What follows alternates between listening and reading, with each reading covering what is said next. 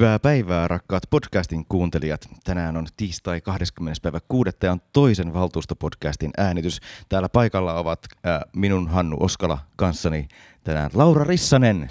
Hyvää huomenta kaikille. Silvia Moodig. Moi.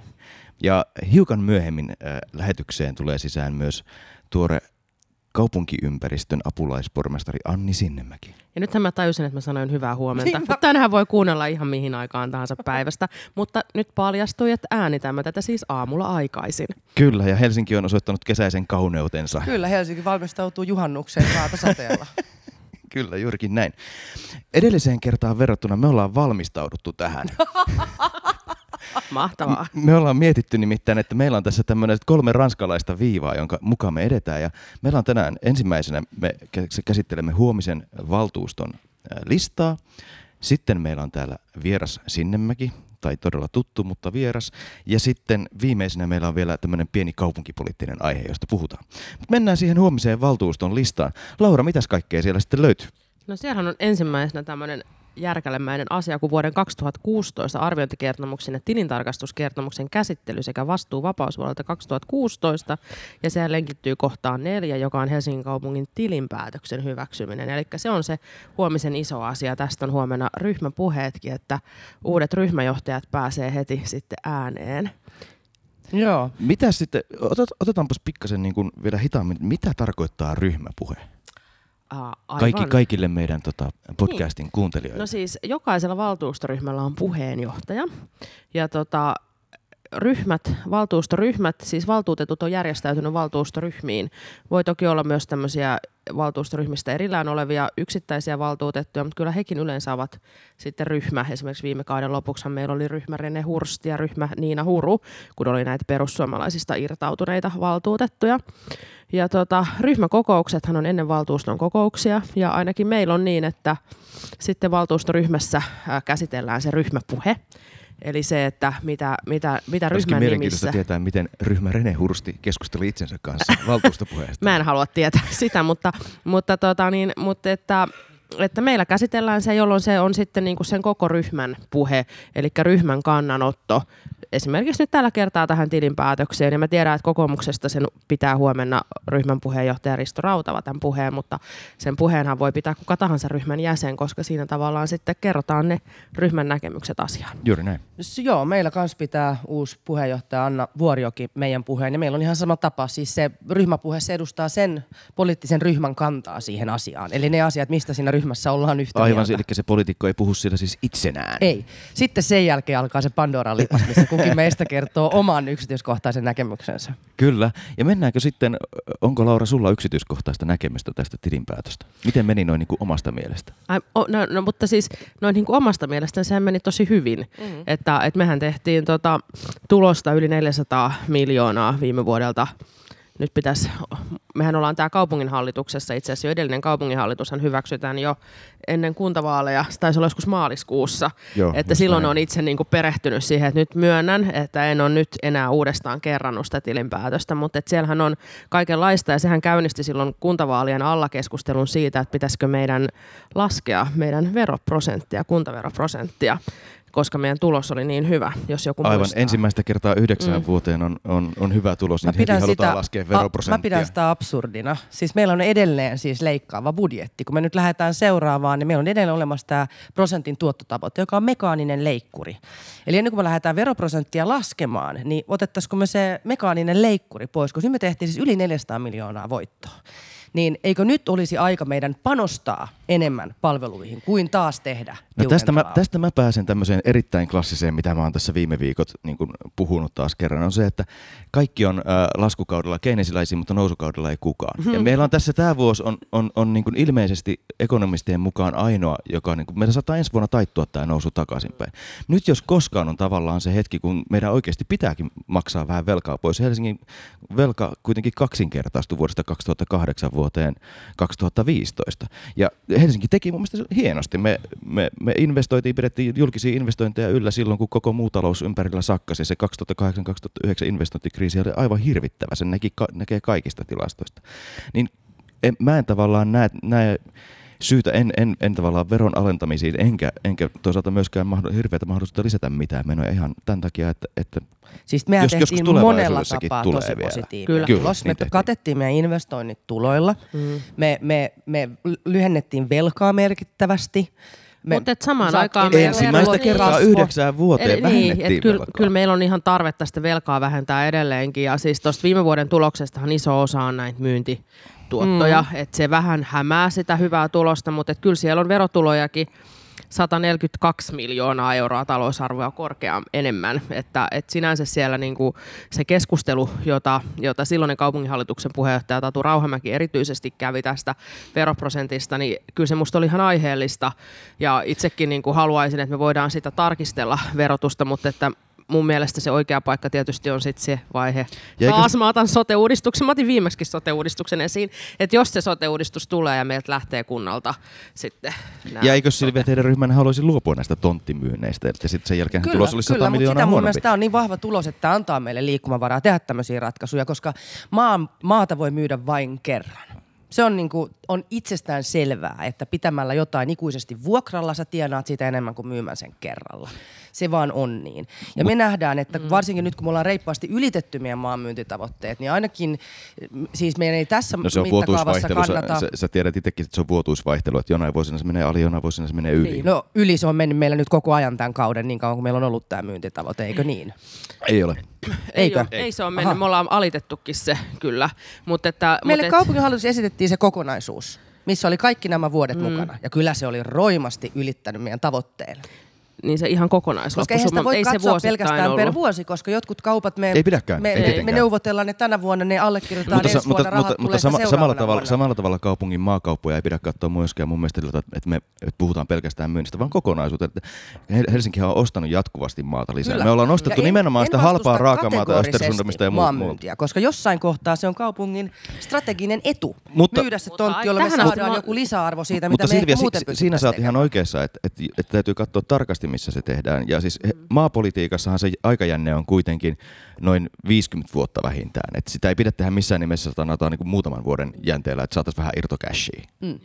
Ei. Niin, niin. mutta et mitä sitten pitäisi tehdä jatkossa? Niin Silvia puhui näistä palveluista, mutta kyllä musta meillä on vähän semmoista investointitarvetta jonkun verran kaupungissa kuitenkin, että jonkun verran on puhuttu taas näistä homekouluista. Kyllä, kyllä. Meil, ja mä luulen, että meillä on vähän muitakin julkisia rakennuksia kuin kouluja, joiden osalta nämä sisäilmaongelmat on, on varmasti meillä käsissä. Ja mä luulen, että tämä on semmoinen asia, mistä kun meillä on, jos meillä on jotain väljyyttä, en ole ihan varma, onko meillä mitään väljyyttä, mutta jos meillä on jotain väljyyttä siellä budjetissa, niin kyllä mä haluaisin katsoa näitä investointeja ennen kaikkea, ennemmin kuin sitten semmoisia uusia pysyviä menolisäyksiä.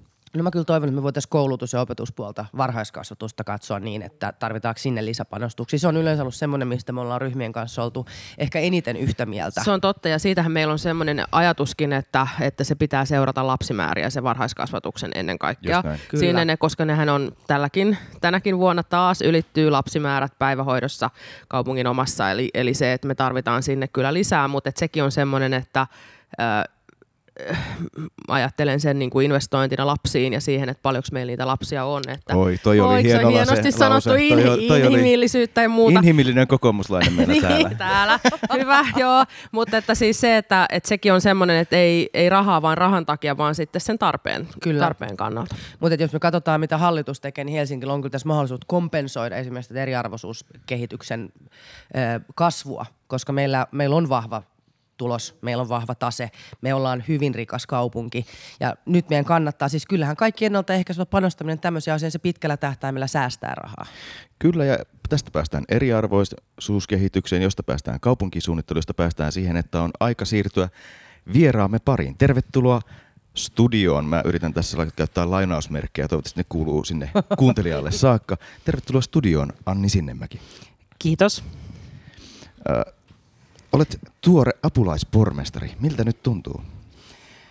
No innostuneelta ja vähän jännittävältäkin, koska Helsingissä muutokset on, on niin isoja tällä hetkellä, tai tämä taitekohta ennen kaikkea kesäkuun alussa, että siirryttiin uuteen johtamisjärjestelmään ja pormestarikunta on aloittanut työnsä ja sitten myös koko hallinto on uudistunut, niin, ja meillä on edessä uusi valtuustokausi, valtuusto kokoontui juuri strategiaseminaariin miettimään kaupungin olemusta ja tulevaisuutta ja paikkaa maailmassa. Tästä valtuuston kannalta lähti seuraavan kaupunkistrategian valmistelu, niin, niin totta kai tämä kaikki tuntuu hienolta. Mä vien tämän heti asiattomalle tasolle. Oho. Oli siis, mä en päässyt tänne strategiaseminaariin, mutta mu- monina... Mäkään en päässyt, kun meillä oli töissä kaikki. Meillä oli kaikenlaista hässäkkää täällä töistä männä viikolla. mutta tota, näissä strategiaseminaarissa on ollut sellainen pitkä perinne, että apulaiskaupungin johtajan pitää pitää jatkot omassa huoneessansa. Miten tämä perinne on nyt muodostunut tässä uudessa johtamisen järjestelmässä? Onko tämä vastuu ja velvollisuus siirtynyt apulaispormestarille? Mm-hmm. Mä menin, mä menin tosi aikaisin nukkumaan. Ja mä en tiedä, että olisiko se ollut tässä järjestelmässä ää, pormestarin tehtävä pitää ensimmäiset jatkot. Mä en tiedä, pitiks kukaan jatkoja, koska mä olin ihan hannari. Tässä me ja taas oh... nähdään, miksi tätä uutta järjestelmää on kritisoitu. ei, ei ole mitään se, ja, ja tässähän oli niin, että itse asiassa, eikö se ollut niin, että virkaajaltaan nuorin apulaiskaupunki, Joka toki en ole minä. Ei, niin, ei, mutta nythän te olette kaikki yhtä nuoria virkaajaltanne. Niin. No toivotaan, niin. että nyt jollain tavalla otatte tästä kopin ja jaatte tästä keskenänne. Kiitos Silvia tästä kysymyksestä, mutta jos rakennetaan oikein komea aasinsilta, niin tästähän me päästään siihen, että äh, mikä on, Anni, sun mielestä nyt, niin kuin sä, aloit, sä olit apulaiskaupungin johtaja, eli sä olit virkamies, täysin epäpoliittinen virkamies. Ja sitten nyt sä oot poliittisesti valittu apulaispormestari. Ootko sä nyt jo huomannut, mitkä on ollut ne suurimmat erot, missä sä itse huomaat niin kuin päivittäisessä arjessa sen, että, että sä et ole enää virkamies, vaan poliittinen pormestari? No, mullahan tämä tilanne on erilainen kuin kenelläkään muulla, koska apulaiskaupungin johtajana mun ö, vastuualue oli jotakuinkin sama kuin mikä nyt on apulaispormestarina. Että, ja monet asiathan on niin kuin loppujen lopuksi säilynyt aika samanlaisina. Ja toisaalta sitten, että meillähän oli kaupunginjohtaja ja apulaiskaupunginjohtajat, joista niin kuin isolla osalla oli poliittinen historia Helsingin valtuustossa ja kaikilla jollain tavalla puoluekirja, mutta eihän sekään työ, eihän se niin kuin työ ja sen tehtävän hoitaminen niin ollut sen tuntusta, että tässäpä olen poliittinen apulaiskaupunginjohtaja, vaan sen hoitaminenhan ää, oli sen tyyppistä, että pyritään viemään asioita niin, että niille asioille on enemmistö siinä päätöksenteossa, joka tietenkin mun työn kannalta tarkoitti sekä yhte, huolellista yhteistyöstä työtä virkamiesten kanssa, että sitten keskusteluja niin kuin kaikkien poliittisten ryhmien kanssa, kaikkien valtuustossa olevien ja totta kai sitten ehkä erityisen intensiivisesti kaupunginhallituksessa olevien ryhmien kanssa.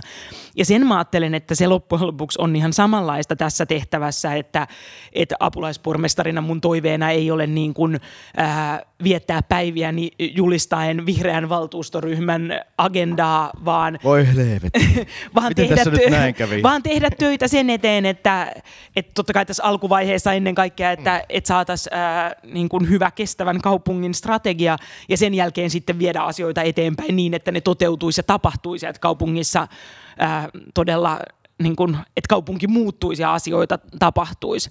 Mutta mä luulen, että se roolin, että missä kaikessa se on erilaista ja missä samanlaista, niin ää, se, se varmaan tässä niin kuin vähän hitaasti avautuu, että nyt kun mä jotenkin jatkoin melkein niin kuin samassa työhuoneessa samantapaisia hommia, niin ehkä se ero ei vielä niin paljon näy. Eli, eli sä et huomaa esimerkiksi tässä niin kuin esittelijän, valmistelijan rooleissa, jotka on niin kuin tavallaan se ehkä mistä tämmöinen niin politiikkanörtti saa kiksinsä niin se, siinä sä et huomaa niin, tai, si- tai siinä, että nyt sä oot päässyt kaupunginhallituksessa äänestämään.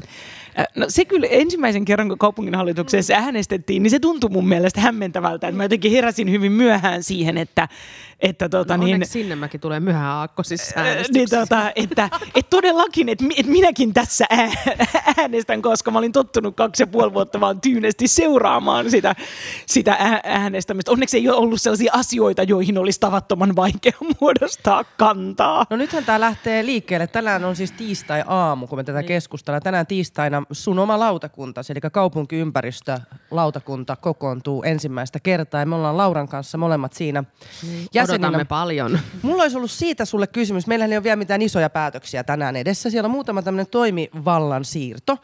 Ja tämä mua nyt pohdituttaa, että miten me osataan vetää oikeaan kohtaan se raja, että kuinka paljon me delegoidaan päätöksiä. Koska nythän tämä toimiala lautakunnalle kuuluu siis kaikki tämän Todella puolen paljon asuvat, enemmän kiinteistöt, rakennukset, aikaisemmin. kaupunkisuunnittelu. Eli me ei voida kaikkiin yksityiskohtiin lautakunnassa takertua. Missä menee sun mielestä raja, että me delegoidaan tarpeeksi, jotta se on tarkoituksenmukaista, mutta ettei me menetetä valtaa, sitä poliittista valtaa ja sitä kan- äänestyksessä kansalaisten meille antama mandaatti? Toi on Hyvä hyvä, kysymys. kysymys. Äh, no ensinnäkin tietenkin lautakunnan, lautakunnan puheenjohtaminenhan äh, on on sitten mun työssä tavallaan niin kuin uudenlainen rooli ja mä odotan sitä innostuneena, mutta kyllä vähän myös jännittyneenä, koska ää, siitä, siitä on vähän aikaa, kun mä oon ikään kuin johtanut tällaista poliittisen kokoonpanon elintä, ää, mutta siinähän on nyt se hyvä puoli, että kaupunkiympäristölautakunta on ollut tosi kiinnostava monien ää, todella hyvien tyyppien mielestä ja vaikuttaa siltä, että lautakunnan kokoonpano on niin kuin lahjakas ja asiantunteva. Ää, Tämänkin pöydän äärellä on monia ihmisiä, jotka tulevat olemaan mukana työssä. Tuota, Se ei ää, sanonut, että te olette lahjakkaita ja asiantuntijoita. Ei niin, siis siellä on onneksi muitakin Hän oli poliitikko. siellä, siellä on muitakin ihmisiä. Mutta tämä asia on ehkä just niin kuin Silvia sanoi, että et, äh, meillä on valtavan iso tehtäväkenttä siinä lautakunnassa ja mun mielestä äh, niin kuin strategisen päätöksenteon ja sen niin kuin kaupungin kehittämisen niin kuin ytimessä, niin se mikä on hieno asia on se, että siellä lautakunnassa on samaan aikaan samat ihmiset käsittelee sekä kaavoitusta että maapolitiikkaa, tontinvuokrausta ja kiinteistöasioita. Et se antaa mun mielestä meille lautakuntana sellaisen vahvan kokonaiskuvan, joka niin kun, äh, ne molemmat asiat meidän edellisessä organisaatiossa, niin mä apulaiskaupunginjohtajana olin ensimmäinen niin kuin taho, jossa nämä asiat kohtas ja liittyy yhteen. Ja nyt meillä on kokonainen poliittinen elin punnitsemassa näitä asioita yhdessä. Ja se mun mielestä on asia, joka lisää niin kuin poliittisen päätöksenteon vaikutusvaltaisuutta kaupungissa, että tämä kokonaisuus on yksissä käsissä. Niistä tämän päivän delegoinneista, niin äh, mä oon niitä itse miettinyt ja mun mielestä ne on sellaisia, jotka, äh, jotka on mahdollisia antaa delegointeina. Mä ehkä itse mietin ja varmaan lautakunnassa äh, käydään keskustelua siitä, että nämä jatkuvassa, äh, tontin, jatkuvassa haussa olevien tonttien äh, varauspäätökset tulisi tonttipäällikölle, niin se on ehkä semmoinen asia, mistä mun mielestä me voitaisiin toimia jollain tavalla niin, että että me pyydetään esimerkiksi vuosittainen raportti siitä, että minkälaisia näitä on ollut, jolloin meillä säilyy tuntuma ja mahdollisuus seurata tätä asiaa. Ja ehkä joissain muissakin delegoinneissa on mun mielestä semmoinen toimintatapa, jossa me voidaan keskustella linjoista esimerkiksi jonkun raportin yhteydessä, mutta sitten yksittäiset päätökset päätöksenteon sujuvuuden kannalta olisikin niin kuin siellä virkamiestasolla. Mun on pakko kertoa tähän väliin ensiksi yksi kokemus siitä, kun aloitin HKLn johtokunnan puheenjohtajana nyt siis tämän valtuustokauden alussa ja meillä oli viime viikolla ensimmäinen kokous. Ja mä oon tähän mennessä siis johtokunnan puheenjohtajana joutunut allekirjoittamaan jo vaikka mitä just näitä papereita siitä, että mitä päätöksiä siellä alemmilla tasoilla on tehty, tehnyt. Et se tuli mulle itselleni yllätyksenä, että niitä tulee niinku koko ajan mullekin tänne, että hei, mutta no tässä on ollut isoja asioita, esimerkiksi Raidejokerin toteuttajan kilpailu, kilpailutuksen niinku jatkoa ja muuta, mutta, että, mutta että kyllä siinä niinku, tulee ihan poliittisellekin luottamushenkilölle tulee on aika paljon semmoista niin paperiin perehtymistä, mikä, mikä sitten näkyy oikeastaan vasta tässä puheenjohtajatasolla.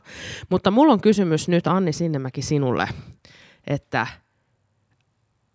ei, tää oli nyt, mä en kysy tota, mä kysyn mun oman kysymyksen. Silvia yritti lähettää mulle paperilla jonkun kysymyksen tuolta. Ei, en kysy sitä, vaan mä kysyn sitä, että milloin avataan ensimmäinen kaupunkipulevardi, päästäänkö me jo leikkaamaan nauhoja? Ainakin äh, mä uskon, että, että meidän lautakunta pääsee tekemään päätöksiä ja ottamaan kantaa. Meillähän edellinen lautakunta sai sellaisen raportin tiedoksi, joka oli äh, yleiskaavan toteuttamisen niin kuin lähiajan painopisteet, ja mä luulen, että se on semmoinen raportti, joka me varmaan sitten meidän tulevassa äh, kaupunkiympäristölautakunnan äh, strategia- ja perehdyttämisseminaarissa elokuussa käydään läpi. Ja sieltä ehkä monella tavalla äh, näyttäisi ää, nousevan se Vihdintien boulevardi sellaiseksi, ää, joka saattaisi olla näistä yleiskaavan boulevardeista ensimmäinen. Ja sitten on tietenkin hyvä muistaa, että mehän tullaan käsittelemään monessakin yhteydessä Laajasalontien boulevardisointia ja Hakaniemen sillan uusimista, jotka on tämmöiset niin kuin ei sisääntuloväylä boulevardeja, mutta periaatteessa samanlaisia samantyyppisiä hankkeita ja niistä erityisesti mä luulen, että se Laajasalon tie on semmoinen, että siitä on nyt käynnissä eurooppalainen nuorten arkkitehtien suunnittelu, arkkitehtien ja kaavoittajien suunnittelukilpailu. Ja se on varmaan semmoinen, että meidän kannattaa yrittää niin kuin kaikin tavoin varmistaa, että siitä tulee kiinnostava ja hyvä, koska se tietenkin se ensimmäinen esimerkki luo sitten käytäntöjä ää, pidemmälle. Mutta ehkä ei päästä niitä nauhoja leikkaamaan vielä.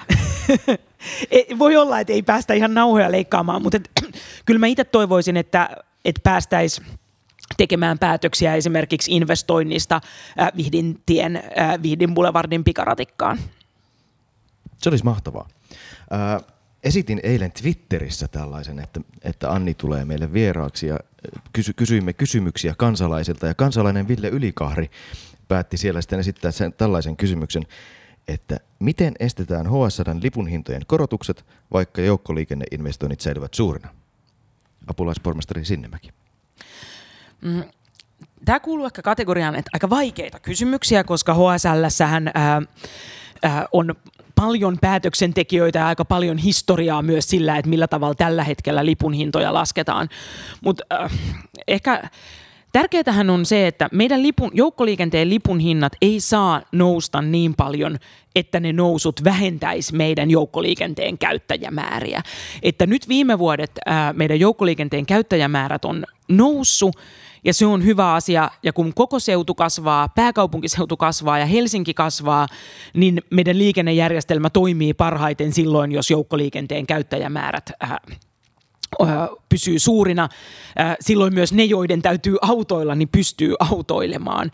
Ja ö, siinä mielessä tässä on varmaan niin kuin erilaisia keskusteluja edessä, mutta on hyvä muistuttaa ehkä ihmisiä siitä, että Helsingissä aikaisemmin järjestelmä oli se, että investoinnit hoidettiin erikseen ja sitten tämä subventio verovaroista lippuihin oli 50 prosenttia käyttökustannuksista eikä 50 prosenttia sekä investointikustannuksista mm. että käyttökustannuksista. Mutta jostain varmaan sitten ehkä välimalleista se niin kuin oikea taso, lö- taso löytyy. Tuossa oli sinällään ihan hyvä huomio ja muistutus se, että viime vuonna vaikka lippujen hinnat nousi muistaakseni 4,1 prosenttia, niin, niin käyttäjämääräthän nousi myös erittäin voimakkaasti. Toki kehärata näkyy siinä, että muistaakseni junaliikenne nousi melkein 9 prosenttia. Mutta meidän palvelutasohan on tosi hyvä. Ja se paranee Ja jatkuvasti. se paranee koko Kyllä. ajan, mutta siinä onkin se tasapaino. Mm. nyt me ollaan mun mielestä kyllä kipurajalla niiden lipun hintojen kanssa jo, että mihinkään korotuksiin ei oikeasti ole enää varaa. Muuten juuri tämä Annin, Annin kuvaama skenaario siitä, että alkaa vähenee käyttömäärä. Se on, se on mielenkiintoista nähdä ja erityisesti kun tulee tämä kaarimalli, joka itsessään Kyllä. ehkä niinku Koska todennäköisesti... se muuten tulee se kaarimalli? Kun mä luulin, että se tulee jo ensi vuoden alusta, mutta ilmeisesti se ei siis tule. Apulaispormestari, Sinnemäki, milloin tulee kaarimalli? Tämä on asia, joka ei ole mullekaan ehkä aivan täysin kirkastunut, että ää, jossain vaiheessa musta vaikutti siltä, että kaarimalli tulisi jo tänä syksynä ja nyt mulla on sellainen tuntuma, että se tulisi jossain vaiheessa ensi vuonna. Okei, okay. mahtava vastaus. Niin, ei kun mä nimittäin, mä nimittäin, koska mä huomasin, kun HSLn hallitus tiedotti just siitä, että ensi vuodelle ei esitetä lipun hintoihin korotuksia, niin silloin mä ajattelin, että no, ahaa, se kaarimalli ei siis tule vielä, koska sehän on ihan mahtava se kaarimalli kylläkin. Pääsee vähän pidemmälle sitten, kunhan se länsimetrokin joskus Kyllä se on hyvä se kaarimalli. Ehkä pitäisikö Hannun parilla saralla avata, mistä on kysymys, jos joku ei ole tutustunut siihen.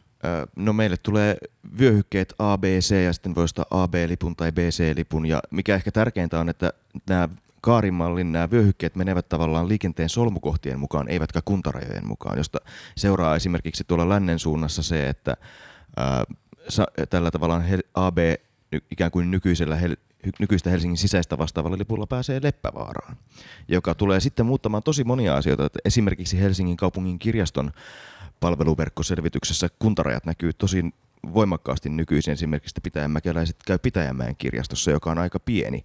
Kun sitten, kun sitten taas nyt jos julkisen liikenteen lippu onkin, sillä pääsee Leppävaaraan ja Leppävaarassa on iso kirjasto, niin miten se vaikuttaa Pitäjänmäen kirjaston käyttöasteeseen? Mm-hmm. Tämä on niin todella moniulotteinen kysymys ja niin kuin iso, iso muu, muutos. Näinpä. Tota niin, äm, mä haluaisin vielä kysyä apulais, apulaispormestarilta, että onko oppinut itse jo kutsumaan itseäsi apulaispormestariksi, että sä et enää esitteli itseäsi apulaiskaupunginjohtajaksi? Ähm, No, mä en ole niin hirveän monta kertaa joutunut vielä esittelemään itseäni apulaispormestarina, ja, mutta mun mielestä se apulaispormestari tulee multa ihan niin kuin kohtuullisesti, että vaikka se on ehkä vähän, vähän raskaampi sana ää, äänteellisesti. Mutta sitten hyville kierroksille päästään siinä vaiheessa, jos pääsee esittelemään itsensä kaupunkiympäristön apulaispormestarina. ja sitten erityisen raskaita, äh, raskaita tietenkin on tämä, niin kun, että miten kutsua kaikkia pormestareita. Että onko se pormestaristo, äh, pormestarikunta äh, ja sitten tä- tästä tehtävät niin kuin lyhenteet äh, kaupungin sisäisessä slangissa, niin siinä mennään jo sitten aika koville kierroksille. Joo. Niin, siis tämähän on kaupungilla on aina oma slanginsa. Ja onko se nyt niin, että meidän lautakunnan nimeksi on muodostumassa kymppi? Näin mä oon ymmärtänyt jostain. Twitteristä. Niin. Mä huomasin Twitteristä, että meillä on huomasin kymppi, kymppilautakunta kokoontuu. Siis Joo. kymppä. Ympäristö, kymppä.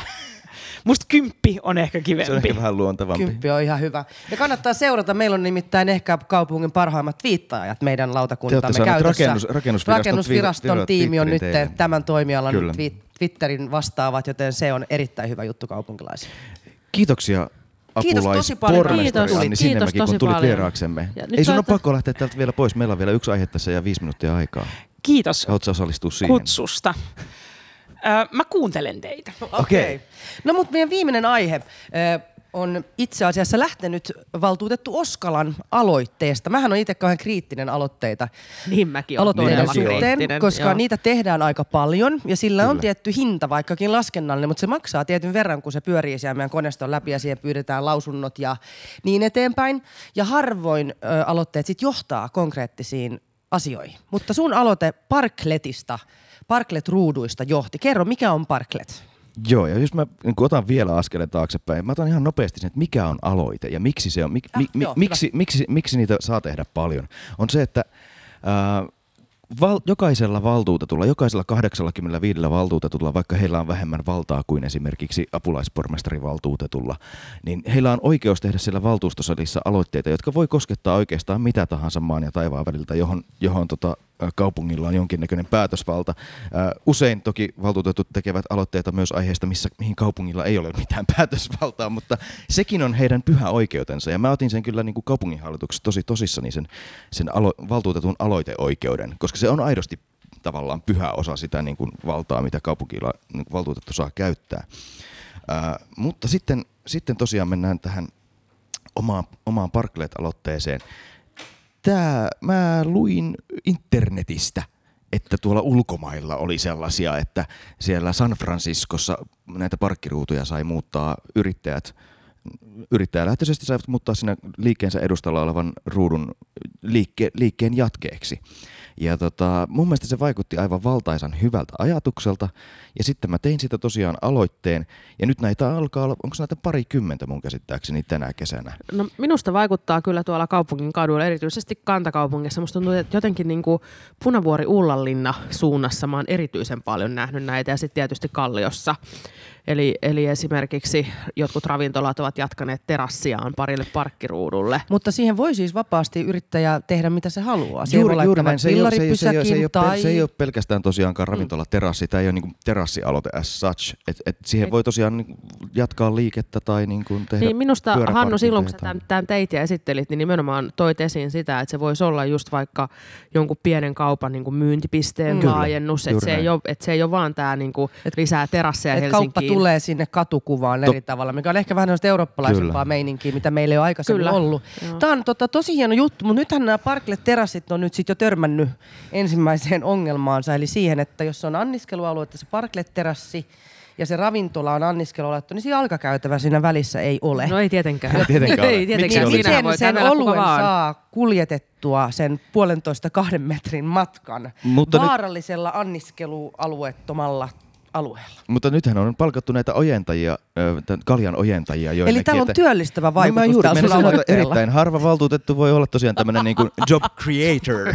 Totta kai, ja ihan täysin uusi työnkuva. Kyllä, Kaljan ojentaja. Onko niitä löytynyt? Palvelualoillehan nämä työpaikat Niin. kato syntyy Kyllä. PK-sektorille, eikö näin? Kyllä. Mä en ole kyllä vielä nähnyt tällaista ojentajaa niin kuin in action. Että pitäis, pitäisikö meidän mennä tekemään joku valtuustopodcast tämmöiselle Joo, Parkletille? valtuusto, valtuusto Mm. podcast special. Niin, Niin. tämähän voi jalkautua tämä meidän podcast. Kyllä, kyllä. Kyllä. Meillä vaan mobiililaitteista. Mutta tämä on näitä tylsiä juttuja sääntö Mm. Suomessa, mitkä, mitkä tuntuu itselle niin käsittämättömältä, että emmekö me voisi katsoa tämmöisiä nytten No läpi sormien. toivottavasti Tiedätkö- voisimme. Tiedätkö, mä oon ajatellut, että, että se tuntuu toisaalta niin hullulta, että mä jouduin tekemään tämän aloitteen. Mm. ylipäätään. Eikö se nyt pitäisi olla maailman luonnollisin asia, että yrittäjä ottaa vaan virastoon yhteyttä, että hei, tuossa mun edustalla on tuommoinen parkkipaikka, jonka mä haluaisin ottaa, että mä haluaisin laittaa siihen lisäterassia. Sitten virasto sanoi, että kuulostaa hyvältä, maksa siitä tämän verran vuokraa. Näinhän sen pitäisi just olla. Maksaako nämä muuten tästä jotain Nämä vuokraa? maksaa- Tämä on muuten vuokraa. itse asiassa hyvä juttu, koska niinku tietää, koska kaikki ei ole varmaan tiedostanut sitä, että tästä Nämä maksaa- maksetaan nämä maksaa vuokraa. ihan Ja tästä on oikeata tosi vuokraa. selvät Ja tähän- hyvät tähän- ohjeet kaupungin sivuilla yrittäjille. Ja tämähän on se mitä syy, miksi siellä ottaa on lähinnä terasseja, että et, et tavallaan se lisäarvo,